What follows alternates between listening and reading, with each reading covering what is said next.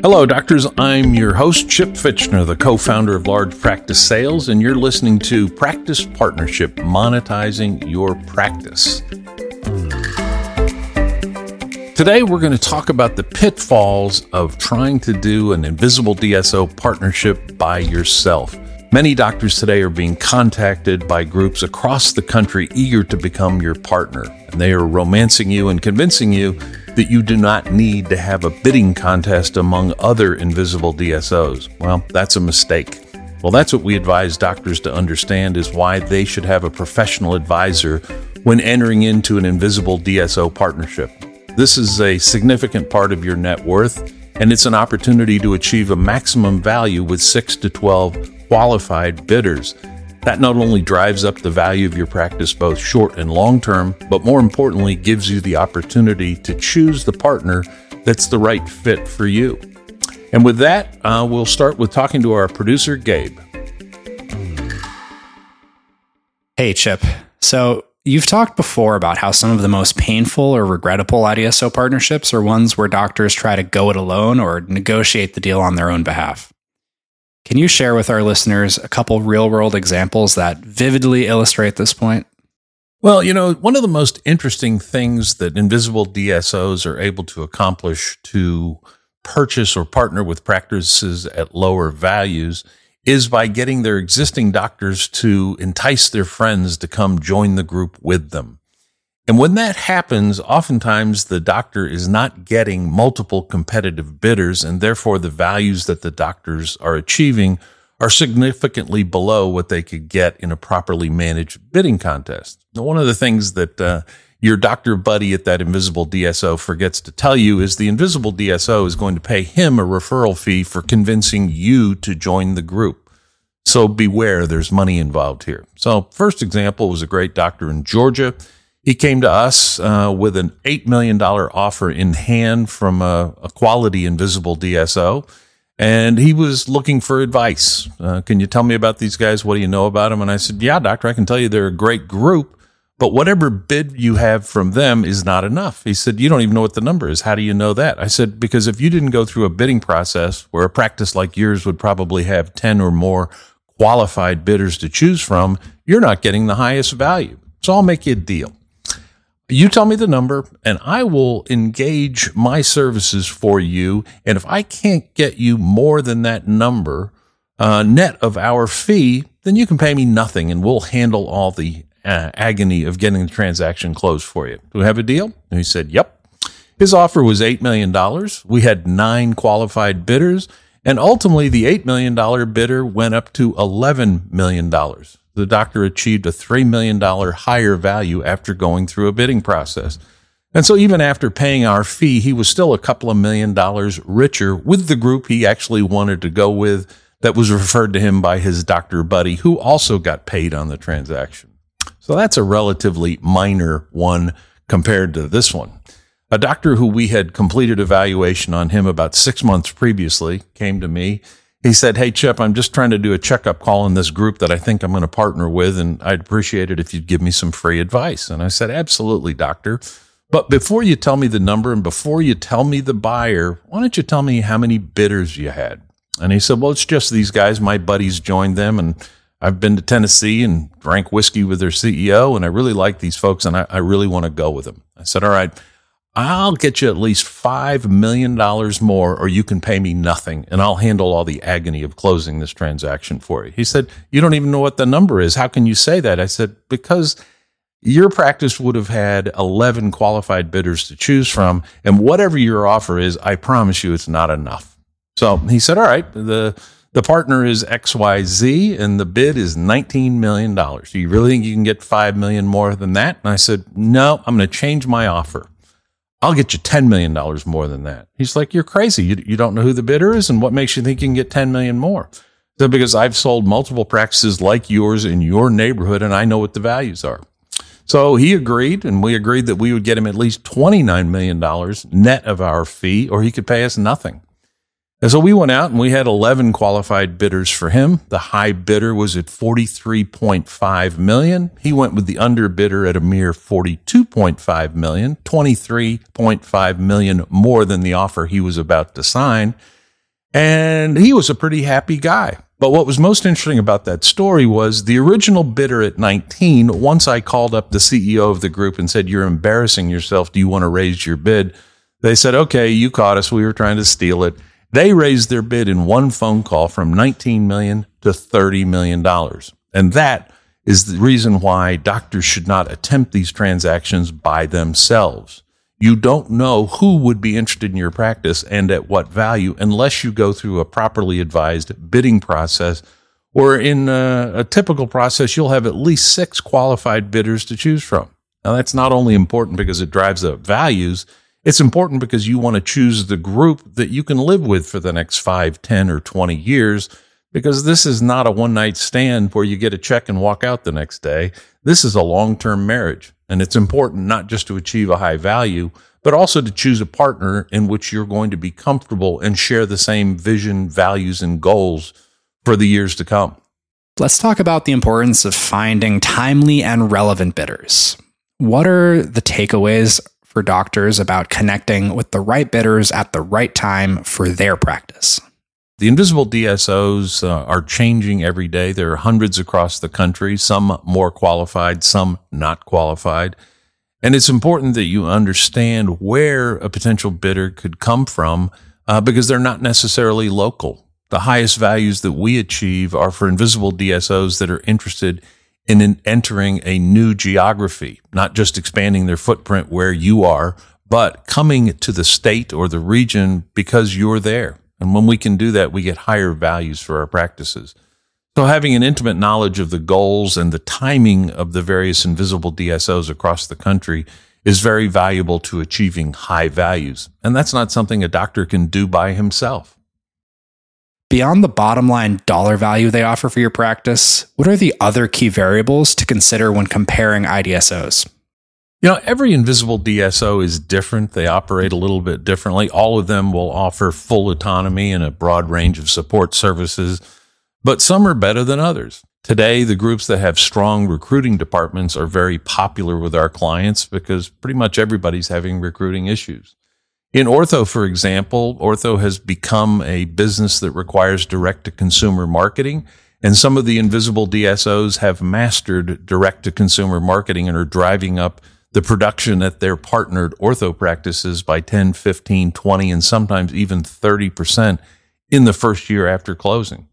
So every one of them is different, and it's important that you understand which one is the right fit for you, not just with the services they provide, but with their culture. Why is the complexity of transaction structure a key reason to not go it alone? You know, ultimately, one of the reasons that doctors are very eager to enter into invisible DSO partnerships, especially younger doctors, in that these transactions, the doctors are retaining ownership. And a big part of the consideration that you're receiving, not only upfront, but long term, is that retained ownership position and how you exit it and how it's structured. And so ultimately, that is how you potentially create generational wealth with the right partner and how you structure that equity ownership and who your partner is and what the potential upside in that equity is absolutely critical that you understand how it's structured, why it's structured the way it is, and where you stand relative to the other doctors in the group and the investors. What is there to say about employee agreement that might go unnoticed? How you structure the employment agreements uh, and their ability to terminate you, the uh, non-compete radius that may, you may have, the duration of the agreement, the number of days worked per year, are all critical pieces of any structure. And doctors need to understand the minutia because one or two words can change the whole meaning of an employment agreement. When doctors are thinking about their current and future associates, what should they understand about their ability or potential inability to get them ownership in an IDSO? Today, a doctor's existing and future associate recruits uh, are one of the most valuable assets in your practice. And it's important that you choose an invisible DSO that's going to create a path to partnership for those doctors, not only the associates you have today, but the associates that you will need to recruit in the, in the future for growth or to replace you. And so we are always eager to guide our doctors to the invisible DSOs that will create a path to ownership for current and future associates. We think it's a really important element of any partnership. And now, quality of earnings. If a doctor doesn't know what that even means, why is that a major red flag for negotiating an IDSO on their own? Yeah, one of the most treacherous pieces of any invisible DSO transaction is a process called the quality of earnings. The quality of earnings is a fancy term for an audit of your practice. And this is where the invisible DSO will hire an outside accounting firm to go through all of your numbers and functionally underwrite the transaction. And in that process, doctors who are representing themselves have no idea what a quality of earnings is or how it can impact the value of your practice. Because the way these transactions work is you're going to sign a letter of intent with your potential partner, and that letter of intent will say the ultimate value will be dictated by the quality of earnings report issued by our independent accountants. And in that quality of earnings report, that's where they're going to go through and allow you or not allow you to add back all of those personal expenses that might have slipped into your practice for tax reasons and it can be multiple hundreds of thousands of dollars that the quality of earnings guys will not allow you to get the benefit of. And so you are potentially going to get a, uh, a new offer at the end of the quality of earnings process that's going to be substantially lower than the letter of intent that you signed initially. And so in our process, we are actively involved in negotiating the outcome of the quality of earnings or the audit and that results in higher net values for our doctors at the end of the transaction. Part of the complexity of transaction structure includes tax allocation. Now, talk to me about how there's millions of dollars at stake. Tax allocation is always an interesting discussion between LPS and the various invisible DSOs that we partner our clients with because it's very brief. The invisible DSOs want higher value on the tangible assets, and you, the doctor, want more on the goodwill because the tax rate differential between the two categories is 17%. So oftentimes the doctors who really don't understand tax allocation and neither do their CPAs end up where they do a 50-50 transaction. Let's split the baby. We'll do 50% in goodwill and 50% in tangible assets. And the doctor acquiesces to that and functionally, he is raising his tax rate by 17% on 50% of the value of his transaction. In big transactions, it can be millions of dollars of additional taxes that the doctor's going to have to pay that he didn't have to. When LPS is negotiating your tax allocation negotiation, we win because we have a defined formula that the invisible DSOs have bought off on that results in the highest value for the doctors, meaning the highest amount of goodwill. What is there to keep in mind about lease terms that someone doing it on their own may not appreciate? Many of the LPS clients are also the owners of the real estate in which their practice operates. And that is a substantial asset. And you want the ability to ensure that you're either A, going to collect rent from a AAA credit tenant for the next 15 years, or B, you want to ensure that the lease that you have structured as a part of an invisible DSO partnership is structured such that you can still liquidate that building anytime you want because there are dozens of real estate investment trusts out there eager to partner or eager to buy a doctor's practice real estate. And how you negotiate that lease with the invisible DSO will dictate the ultimate value when you go to sell that practice. And some of the leases that we've seen that doctors have negotiated on their own functionally have made their building unsellable until the term of the lease with the invisible DSO is up 15 years from now. And that is a trap that you want to avoid. And lastly, today, a doctor's equity exit strategy. What's there to consider when considering your way out? One of the most important pieces to understand in an invisible DSO partnership is how is the equity valued that you are receiving in either your practice or the parent, and what is your ultimate exit of that equity? How do you get out of it when you're ready to retire or ready to cash in your chips? Um, so it's important to understand how the equity is structured and what the exit mechanism is. And you really want to ensure that you have an exit mechanism that's tied to something real and rational. I think we brought to light today, Chip, a lot of the hidden complexity around DIYing your IDSO partnership. So, with all that in mind, what's the number one takeaway you want our listeners to have today? As we've discussed in this episode, we obviously, and we are prejudiced, of course, believe that you should have a specialist advisor for what will probably be the most important transaction in your career. And trying to do it yourself is like trying to do your own root canal. It's important that you look at and consider multiple qualified bidders, not just for the higher value, but for the fact that you want to pick the group that you're going to be happy with for the next 5, 10, or 20 years.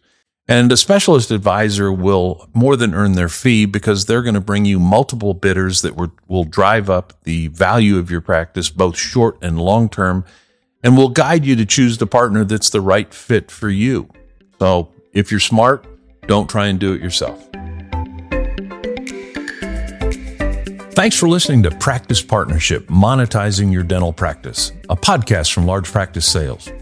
Large Practice Sales is the largest advisor to GPs and specialists of all kinds seeking to monetize all or part of their practice. The key for doctors to maximize your practice value is choosing the right advisor and the right IDSO partner. At LPS, we guide our clients towards partnerships with IDSOs that not only reduce administrative headaches, but give you the resources to grow your practice bigger, better, faster, and more profitably. And best of all, with the right IDSO partner, you can create generational wealth. If you're interested in learning the potential value of your practice in an IDSO partnership, visit our website at largepracticesales.com or you can email us at podcast at largepracticesales.com. Follow this podcast for more tips you won't find anywhere else on how to monetize your dental practice at the maximum value. Learn from LPS, which completed over 600 million in IDSO partnerships in 2022.